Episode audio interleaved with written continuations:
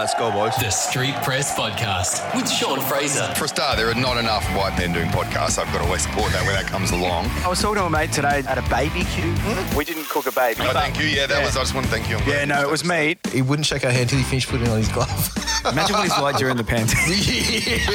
well, I got you here for the podcast after your big night last night, so oh. I'm stoked with that. I get a thrill knowing that you're doing what you're doing. That's good. Well, I don't know what I'm doing today. We're just sort of just winging it. Did you moon Kylie Minogue? Yeah. Hello and welcome to the Street Press Podcast. My name is Sean Fraser. If it's your first time here, this podcast is all about interviewing people in the music industry. We chat about anything. Uh, the conversation can go absolutely anywhere. If you are someone who listens regularly, you've heard me say this a few times, you want me to shut up. Um, hey, uh, before we get into today's episode, I want to tell you a story. Uh, on Friday night, uh, winding down after a long week of work, turn on the barbecue, fire it up. I get the um, I get the snags out, ready to cook. Have a nice glass of red wine. I'm starting to feel nice and relaxed. I get a text from one of my friends, one of my best friends, and I know he lives. I know he listens to this podcast, so I just wanted to say a story. I won't say his name um, because that wouldn't be fair. But uh, he sends me a text, and the text reads, "Hey, remember the movie Mouse Hunt?" And I write back, yeah, yeah, I remember that because the, the movie is about the little mouse um, running around a house and um, and these adults are trying to catch the thing, right? Anyways, my mate writes back to me and he goes, "It's such a great movie, you know, the second time round, second time, like I didn't realize it was so good." And then I'm like, "What?" And I write back to him, "Are you stoned?" Took about two minutes and he writes back, Yeah, you got me. He said, uh, Wow, that was pretty quick. But I was like, Man, you're talking about a, a little mouse running around a house and uh, and saying it's a great movie. I'm not saying it's a bad movie. I'm just saying that uh, for Friday night and uh, that message to come out of the absolute blue, it was a it was a great text to get. So uh, thank you. You know who you are. Anyways, today on the podcast, Blake Cateris. Uh, he is the bass player and singer for a band called Molly and the Krells, but he also has a solo career. And uh, the solo career is really kicking off at the moment. The band is on hiatus, but the solo career is going from strength to strength. He's just done a tour of 28 dates. So all of October is spent on the road. And um, I got him on the on the podcast sort of halfway through his tour, which I really love doing. I love chatting to people while they're out on the road and um and and Blake and I had a had a really good chat. Actually, there's plenty that we have in common. We were both once upon a time cover artists, so we'd sit in corner bars to two or three people and sing songs just to make you know, a quick buck, I suppose. Um, but, you know, we both do our solo stuff and acoustic stuff, and we both play in punk bands. And uh, it was really good to have him on, actually. We talk about his latest song, which has some really funny lines in it, um, almost literally, if you get my drift. It's about going out drinking and then doing other stuff. And uh, how everyone just sort of sits around in a backyard and um, they're all feeling that happy and that excited that they start talking about business plans. And uh, I really love that line in his in his song because I know a lot of people like that. Hey, I might be someone that's done that once upon a time too. We get actually really deep about like it's almost like a therapy session. We start talking about like how we deal, how we both deal with uh, criticism because uh, I've had it all my life, and uh, and so has Blake. You know, you write music, you put it out. Not everyone's going to love it. So uh, he talks about how he deals with that sort of stuff. Also, as part of our therapy session, we talk about how positivity can bring opportunity in music. So all of that and more to come. This is my interview with Blake Cateris.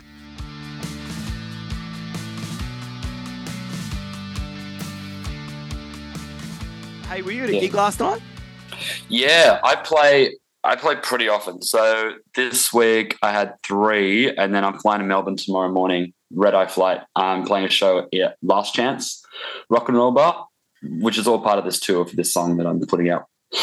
So yeah, I play pretty regularly, like doing cover gigs. So I'm usually like doing. I play at Frankie's Pizza Tuesday and Wednesday nights, in that rock Yep. and roll bar in the city. Um, and then yeah, just cover gigs like just solo stuff or um, just whoever will have me. That's how I make my money. It's good to see because obviously the last couple of years things must have dried up.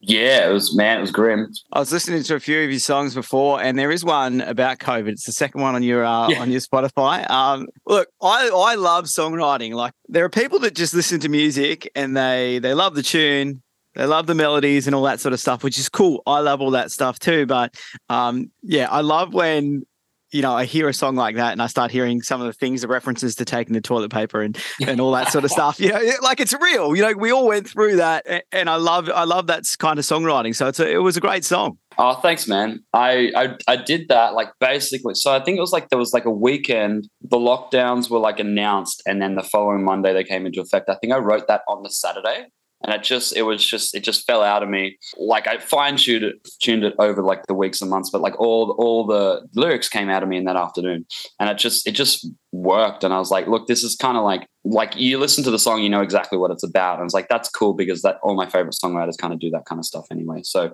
I didn't want I didn't try and like think too much about it. I just like let it come out of me and then yeah, it is what it is. And it, it works. Like through the lockdowns, I was what like you know, there's plenty of time to like watch podcasts and shit like that.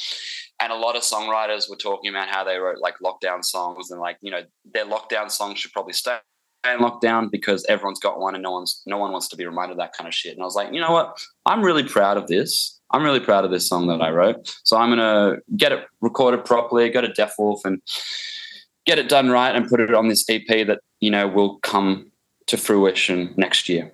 I've spoken to a few people who have written songs uh, during lockdown and written about the pandemic and stuff, and they've had a very similar sort of vibe to what you said. You know, Yeah. they've just, just sort of thought, "Oh, does the world need to hear about it?" We've been hearing about it on the news every day and stuff. Yeah. But I think it's just like you know, if you have a busted up relationship, you still write a song about that. You know, so um, I, I and, think and everyone's been through it and everyone's that's like yeah like the low hanging fruit on the songwriting tree and, you know it's still fruit it's still good to write about it's still good to pick and it still creates sustenance for your career but like yeah there's no reason to not write about it did you write a lockdown song Uh, yes, I do have one uh, with the band. I, so I do very similar to what you do. I have a punk band. Yeah. and I play acoustically as well. But, yeah uh, yeah i checked out some of the ritzy kid stuff it's cool Oh, good. Yeah. we only we only played a show like our first show just a couple of weeks ago. Um, but yeah, we we wrote a song about lockdown, and it was definitely it was in 2020. We haven't released it yet, but uh, we probably will. But it's a yeah, we wrote it in 2020, and and Yeah. and just like you you said, you know, um, that's what was happening at the time when I was strumming my guitar.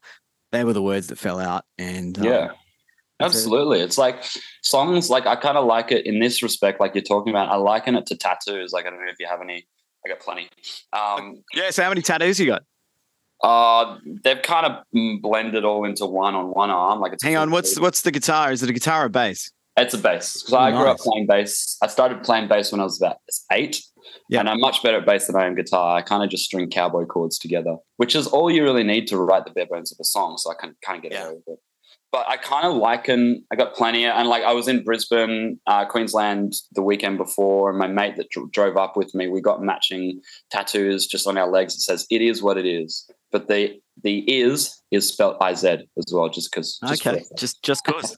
just 'cause. it is what it is. It's a very like, it's a very well-rounded, uh, versatile saying. You can just something goes wrong. Look, man, it is what it is. I, I abuse it. I use that. I use that so much. Um, you're talking about your bass playing, and I was watching you play. Um, you've got a few videos on your YouTube Yeah. of you playing bass, and the latest one I think is a Paramore song. And I actually didn't think that song was that technical, like as technical as it actually is. yeah, they're deceptively intricate. The songwriting is really good, and I think that's what kind of, on top of Hayley's lyrics, I think that's kind of what set them apart from and epitomized her as like you know there was that there was that period of time where like most women in music, if they were fronting a band, they were influenced by Paramore or they were likened to Paramore, much to the chagrin, however you pronounce that word, chagrin, chagrin of whoever was that singer. Like people got over it really quickly. They're like, yes, I know Hayley Williams exists, but yeah, she's not the only person I'm influenced by. That's right. Yeah, I know a lot of female vocalists, And I can see how so many rock chicks, just because Hayley, because let's be honest, she skyrocketed. Like when Paramore hit the scene, they were the biggest band at the time, and Yeah. uh, and fronted by a female vocalist. So I can see why Yeah. people say that, but it's kind of rude because uh, it's not that way at all with a lot of. Yeah, there's more. There's more to it than that. Yeah. absolutely. Yeah, Absolutely. new single is out.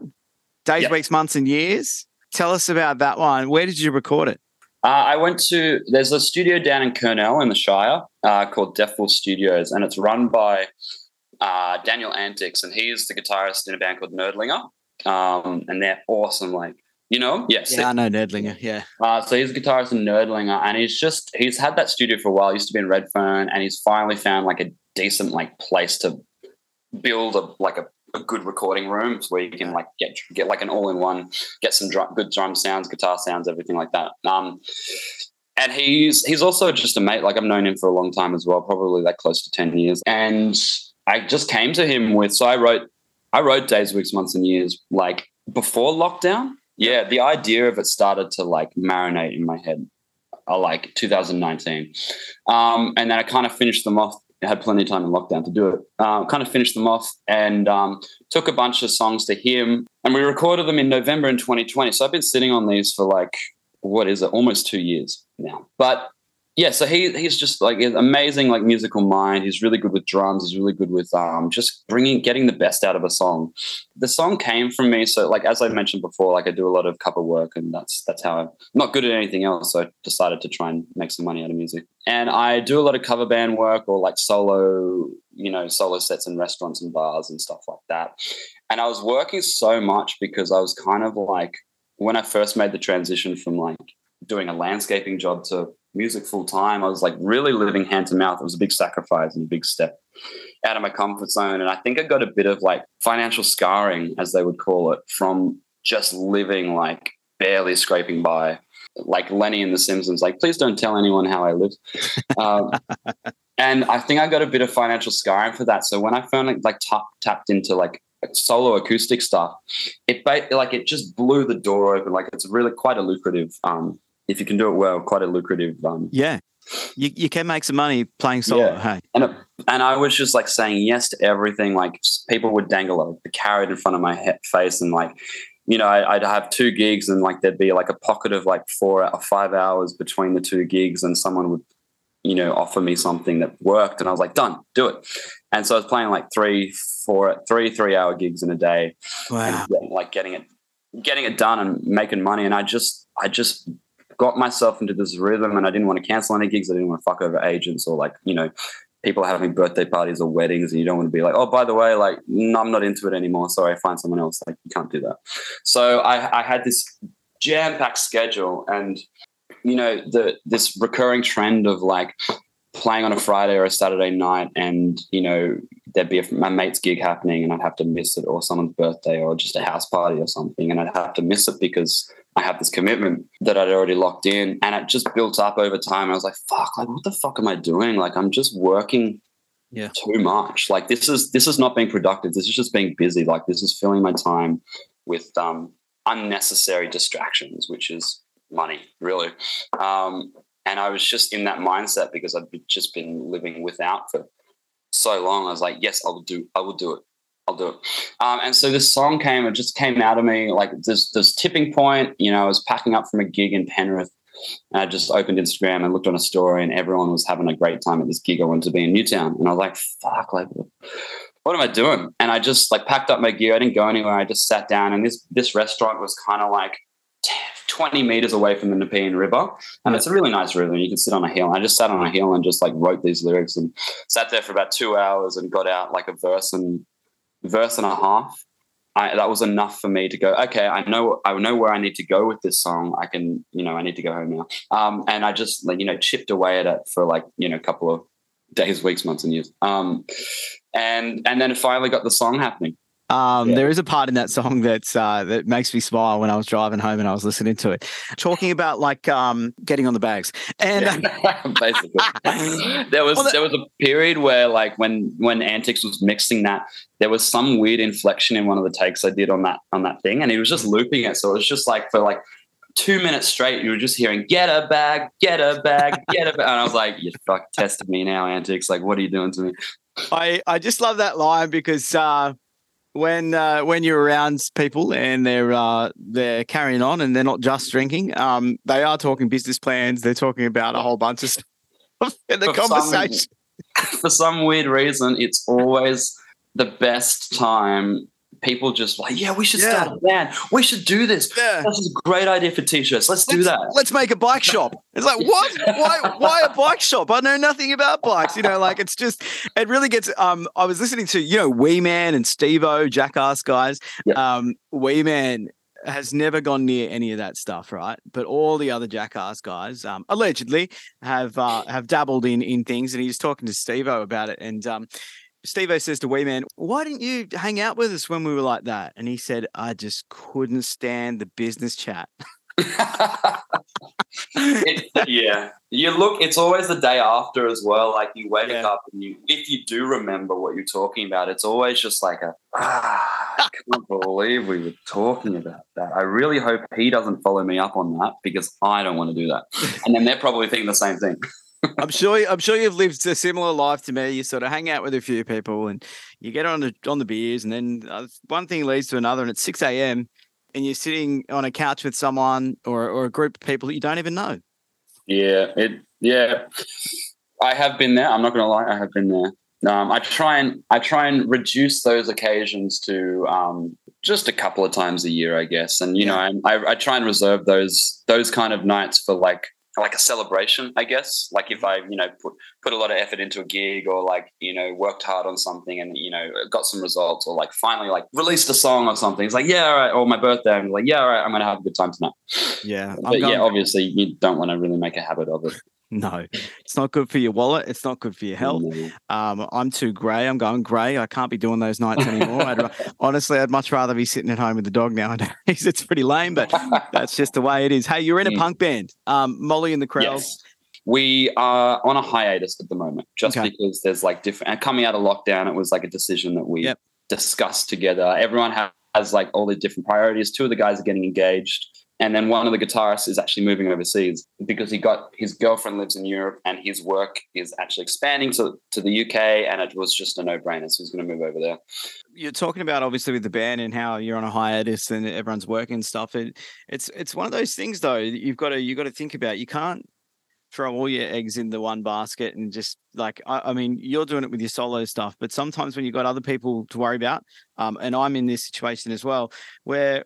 You know, I can't just tell the boys like, let's all quit our jobs and and become Yeah. punk rockers. You know what I mean? Like, uh, I I always say to the boys that like, you know, work work sort of comes first, or you know, we you know we don't want to spoil opportunities good opportunities that come up but you do have all these other things that you do have to think about when you're with a band as opposed to when you're solo Yeah. Um, and going back to like, you know, what you were saying about, you know, you can't just like drop everything and commit to it 100%. It's quite sobering when you like, I've, I've heard through, could be a bit of Chinese whispers, but like I've heard through a couple of people, like there's a specific, like there's a couple of bands that you think, like you look at, when you look at like the industry or even like the, in the pop punk world, there's a couple of bands that come to mind that you think are doing well and, you know, they might be, you know, they're on labels and labels are funding their stuff and, and they it it looks like they're doing quite well, but in actual fact, like every single member of that band has a day job, and it's it's it's a it's quite a sobering realization to realize that even when you're at the top of your game in your in your world, you still have to find some other means of income to sustain it. Uh, yeah absolutely i was talking to uh, the singer of fangs you know josh and he Oh, sick! Yeah. you know he's a carpenter I, I speak to so many people that um you see doing very well i mean band a band like fangs they're not claiming that they're you know They just want to work anymore. They're having a bloody good time, but everyone sort of has to have have some sort of backup. Um, a- and, like you said, yeah, I reckon there are a lot of big bands, even international bands that are, you know, someone like Jimmy Eat World. Even, you know, I'm pretty sure that they're all working. Um, Yeah. and it's crazy to think that because you go to these festivals and you see them play in front of sixty thousand people. Where's the money go?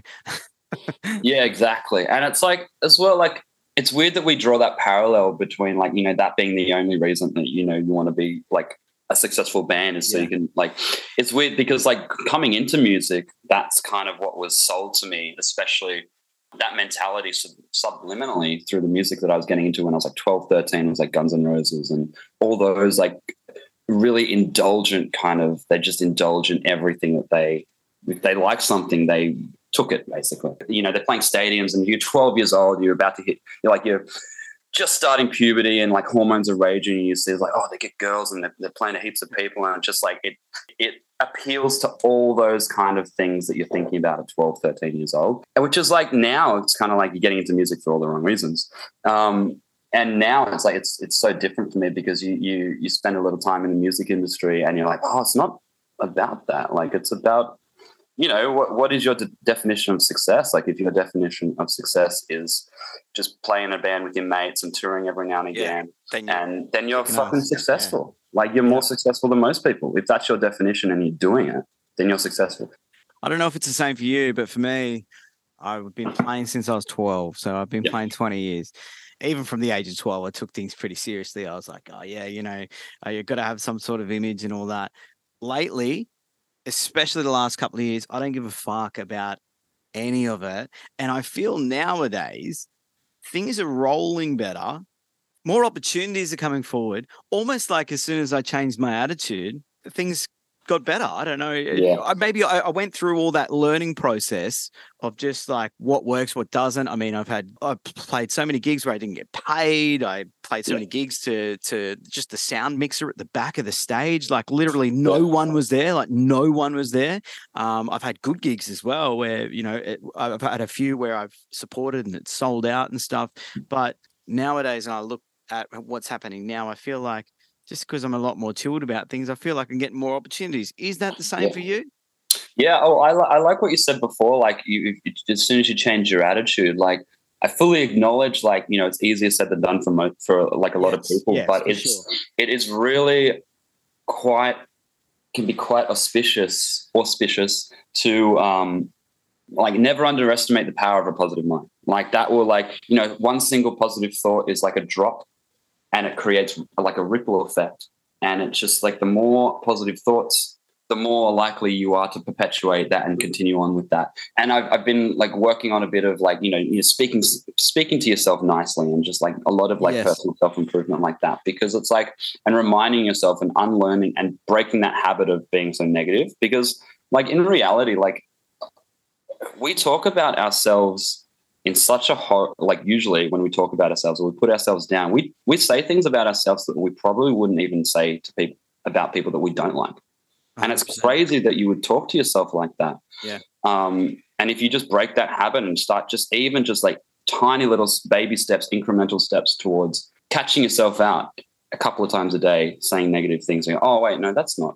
that's not right come on you're better than this but what's the positive out of this situation and you build on that and before you know it like a couple of months down the line six months down the line you you change your entire attitude things just start aligning when you're positive, I believe you're more attractive. You know what I mean? Like that sounds weird. The uh, opportunities are attracted to you Mm. and all that sort of stuff. So when you start, uh, you know, if you can, like like you're saying, change your attitude. Um, I always look back on some of the best days of my life or the best opportunities that have been given to me in my life, and they have always happened on those days or around those days when I've been happy and positive. Um, I, I just feel like those days where I'm not feeling it and I go home and I don't do much and I don't, you know, whatever. It's not a lost day, but it's you, know what I'm saying? yeah like life isn't just like a straight path of ascension to your goals like you know it's not like you it's not just like that like it's like that yeah, it's like you have great days you have bad days and it's like as long as it's okay as long as it's like kind of like that Yeah. you know over time it, you are making improvements it's great but like you know a couple of crappy days where you don't do anything productive or like Can be can be good like, for you still. Yeah, they can yeah, still be good it's for not you. the end of the world. And it, Uh, and you need that you need that contrast to put it into perspective. Like if you're happy all the time, happiness wouldn't be happiness. You need right. the sadness to balance it out. There you go. Very Getting deep. deep. the uh, podcast has gone very deep. We've solved all of the world's problems. So uh, there we go. Done. Um, Um, it back. Thank you. you play a lot of um, covers music. You were saying, um, does that help your original songwriting? Um, it helps keep my voice in shape. It's like going to the gym, really. Like if I'm singing, you know, doing f- three, four gigs, solo gigs a week and stuff, it keeps it Um, keep, yeah, keeps it in shape, and especially like I, you know, do a couple of like food markets as well, and they're, they're like you have to start singing at eight in the morning, and that's rough. and it's like, and it's, and I, I was into it, a because who has a gig at eight in the morning? Like it's just mm. you know no one. So I took it, and I really liked the fact that it was a bit of character building and learning how to be able to sing at eight in the morning. Like the night before you got a gig, you might finish at you know midnight or something, and then you go home. You're like, oh, I've got to sing in like you get off stage and you got to sing in eight hours. You go home, you get like five hours sleep, get up, and you you learn how to like look after your voice. I remember I used to play three or four hour corner bar shows, and I'd play Friday, Saturday, Sunday, even. And um, when I got back into originals music, I was like, "This is a breeze." You Yeah, I know, right? You Yeah. play like forty-five minute set, and you used to. I remember some gigs I'd play three hours without a break. Like if the crowd Yeah. was like, some of the pubs I'd play at would be so loose, and you'd be like, "Oh, Yeah. just keep playing." but uh, but what I what I mean by that is like, yeah, when it comes time to play an original uh, set Yeah. for forty five, maybe an hour, you're just like, oh, this is this is a lot easier than what I'm used to. Yeah. So, I- see what you mean with seasoning your voice. I'm glad. I'm glad that like you come from that world as well because I find myself like I've got like a foot in each. There's this weird dichotomy like people that just do covers as you know for their living. They don't. They don't have. Maybe they don't have an interest in songwriting. They don't have the time or whatever. Yeah, they just love music. They just sort of want to play um, live, and they sort Yeah. of want to just play songs. There's there's a weird. Like, there's an interesting attitude. I'm not saying this is generalizing. Not every cover artist things like this, but I find like when I try and talk about you know the other side of like the you know songwriting world and stuff, they can't. There's kind of like this attitude like, oh, that's cute. You write your own songs. Like, good luck with that. And then the other side is like when you're talking, like when you're like hanging out with like your mates that are playing bands or like you, you know you're seeing a band or whatever, and you're you're p- hanging out with people in that world. They're like, oh, you play covers, like, oh, and I was like, it's weird because I don't. To me, there's like, why should there be an issue with either side? Yeah, no, there, there shouldn't be a, an issue with either side. But I, I, I think it's good uh, to to have your fingers in both pies. You know, like I think it's it's it's healthy. I think what I what I used to find when I play a cover show, I'd be playing all the same old hits that you probably do as well, and it helped me with my songwriting. I was already writing songs way before I was doing that sort of stuff. But I remember just like once you keep playing those same songs over and over, and it, and they're always hits, right? When you've got a cover show, you're always writing playing hits to people, s- songs they know. And you start to realize how those songs are written.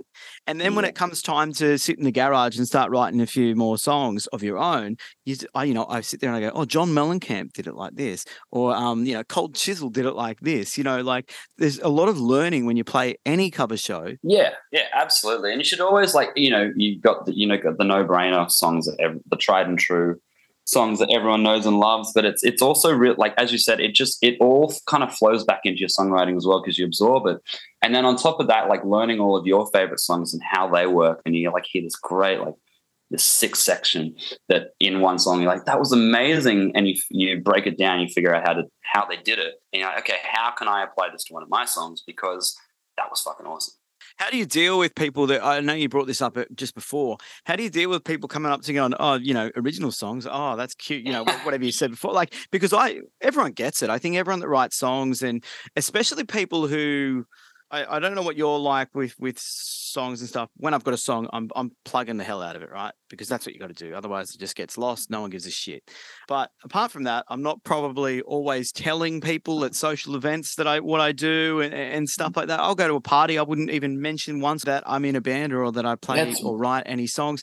And um, yeah, if, if it does pop out, someone always sort of has that reaction, like, "Oh, you write songs," you know, and never. yeah if you're not if you're not in like a musical crowd like you know like most of my most of my friends play in bands and i don't have a lot of friends that don't understand the creative world Yep.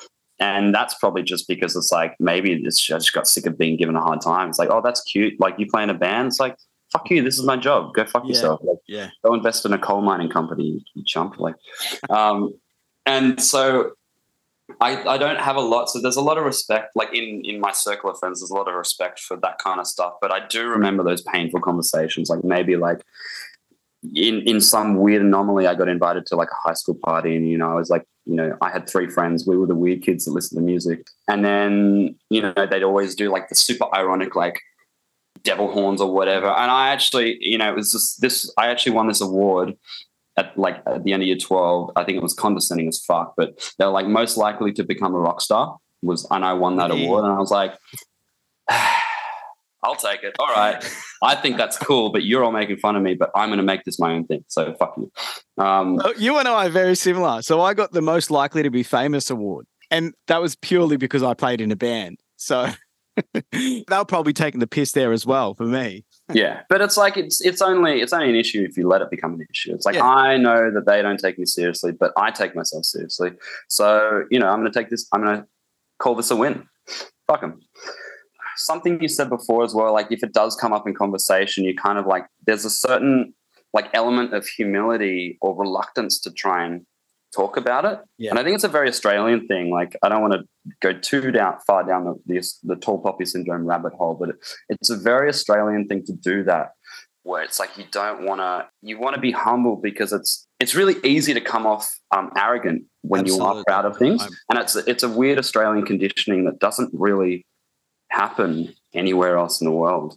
But at the end of the day, too, the love for music and the love for songwriting always wins. Like anyone can try and bring you down. I remember when I was 15, my band at the time, I went and played a gig at the Beachcomber in Toukley, which is just up the road, not far from where I lived. And I was so, so pumped that we're playing this gig. Like, and we weren't, we were that young that dad had to come along and make sure we weren't going near the bar and stuff. And the security guards were like, hey, if your son's band's playing, you got to make sure you look after him. Got up there, played all originals, terrible originals. They were so bad. Like, but we just loved it so much.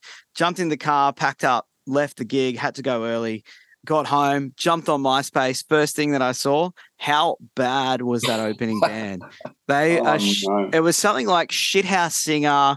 And when you're 15, I, I actually I remember crushing. having- yeah, yeah, yeah. You sit there and you go, oh, okay, so it is bad.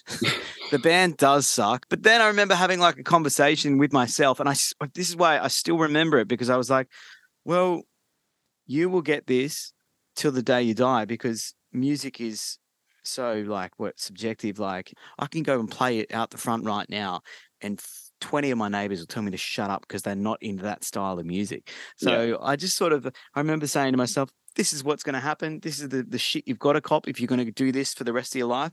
And I went, oh, well, fuck it. Whatever. Yeah, I'll just keep exactly. doing it because I love it. And it's an unfortunate reality of putting yourself in any kind of like public spotlight, such as being in a band, uh, putting your music online or whatever. There are going to be people out there that just have nothing better to do. Maybe they have a reason, maybe they don't, maybe they're just bored and they're just trying to, you know, they just want to say something negative about something that someone takes very seriously. And it's going to be everywhere. Like I, I there was one moment when we put out um so my Molly went from Molly and the Krells went from like having a raw rough around the edges sound to working with Stevie Knight, who does like standard he's- Atlantic he's and, and Red yeah. Hook and stuff like Yeah. that. Um, and he's got a very specific sound, and it sounds amazing. It's incredible. And we recorded a song, put out a song with him. And I put, uh, do you know the Aussie Punk Collective Facebook group? Yes. Yeah. So it's like basically They're very critical. I- yeah, I- if you don't sound like NOFX, uh, Yeah. you're shit, basically. Ah, God, Um, and it's just a bunch of whiny punks that just like complaining. And it's like I didn't realize that. That's that's that's what that group is. Uh, and I didn't realize that was it. And I was like, oh, Aussie Punk Collective. Okay, I'll post my new song in here, see what they think. Hmm. Got absolutely destroyed. And it was like one of those moments where I was like, whoa, I'm really proud of this song. What the fuck's going on? Like, why don't they? And I was like, oh, and then I figured it out. I was like, oh, this is not the right group for this kind of music. there's a dark side to punk rock, isn't there? But here's the thing that I've noticed over the years. You got your bands like um, NOFX, who are great, Pennywise, um, you know, Blink 182 and all that. They're not this, you know, there, there's this toxic side of punk rock with a lot of Mm. fans. They're very critical about other people's bands. They say really nasty stuff about people's bands, but the actual bands aren't this way. Yeah, it's like these these things are coming from people that aren't in bands. These are coming from these comments, these opinions are coming from people that aren't in bands that don't write songs. They just sit on their ass and you know probably wish that they were doing that. I can theorize. You know, I don't have a concrete answer, but it's like it's coming from people that aren't out, actually out there doing it. So at the end of the day, with that considered, like why would you even care about what they say? That's what it comes down to, doesn't it? I mean, this, is what I do. People are going to hate me. So what? Yeah. uh, well, um, hey, it's been great chatting with you. You've told us about some of the gigs coming up. uh, on the 3rd of November at Sappho Bar and Glebe. It's a bookshop, and then you walk down an alley, and they've got a bar at the back. And Nice. they have like, I'm pretty sure they got music like five nights a week, like, I don't know, something, something crazy like that. But it's really like, it's, you couldn't fit a band there. It's probably too loud for bands, lots of resonance and shit like that. But it's like very much like a songwriter thing. And I just thought it'd be perfect considering this is what I'm doing. My mate Diego's also playing and he's got a song out. Um, and then I'm getting SM, the band called SM. They've done a lot of recording at Deaf Wolf as well. But they're gonna, the singer and her guitarist are gonna do a little set as well, just because they're awesome. The harmonies are awesome. Just cool little punk rock guitar, piano, and two part harmonies. I've got a couple more songs to release as well. I've, I've got like six songs recorded, Nice. like professionally with Deaf Wolf, and then the plan is to put them out separately and then combine them for an EP. And the next couple of songs will be like full band arrangements. I got the drummer from Molly and the Krells to come in and record some drum tracks and stuff. And So good. So good to chat with you, Blake. Uh, likewise. Sean. do you know, is there a time frame of when the next song comes out? Uh, I'm aiming for like February, like, and then yeah, I got a bunch of things, cool things happening in 2023, like you know, tours and songs, and trying to sort out some audacious kind of things and getting out of my comfort zone. Well, we got to organize a gig together. I reckon that'd be Oh, fucking fuck cool. That'd yeah, man, that'd be great. All right, Blake. Thanks so much for jumping on the street press. It's been a lovely chat, uh, and I'll make sure that I get out to some gigs. Sick. Thanks for your time, Sean. No worries, man. Take it easy.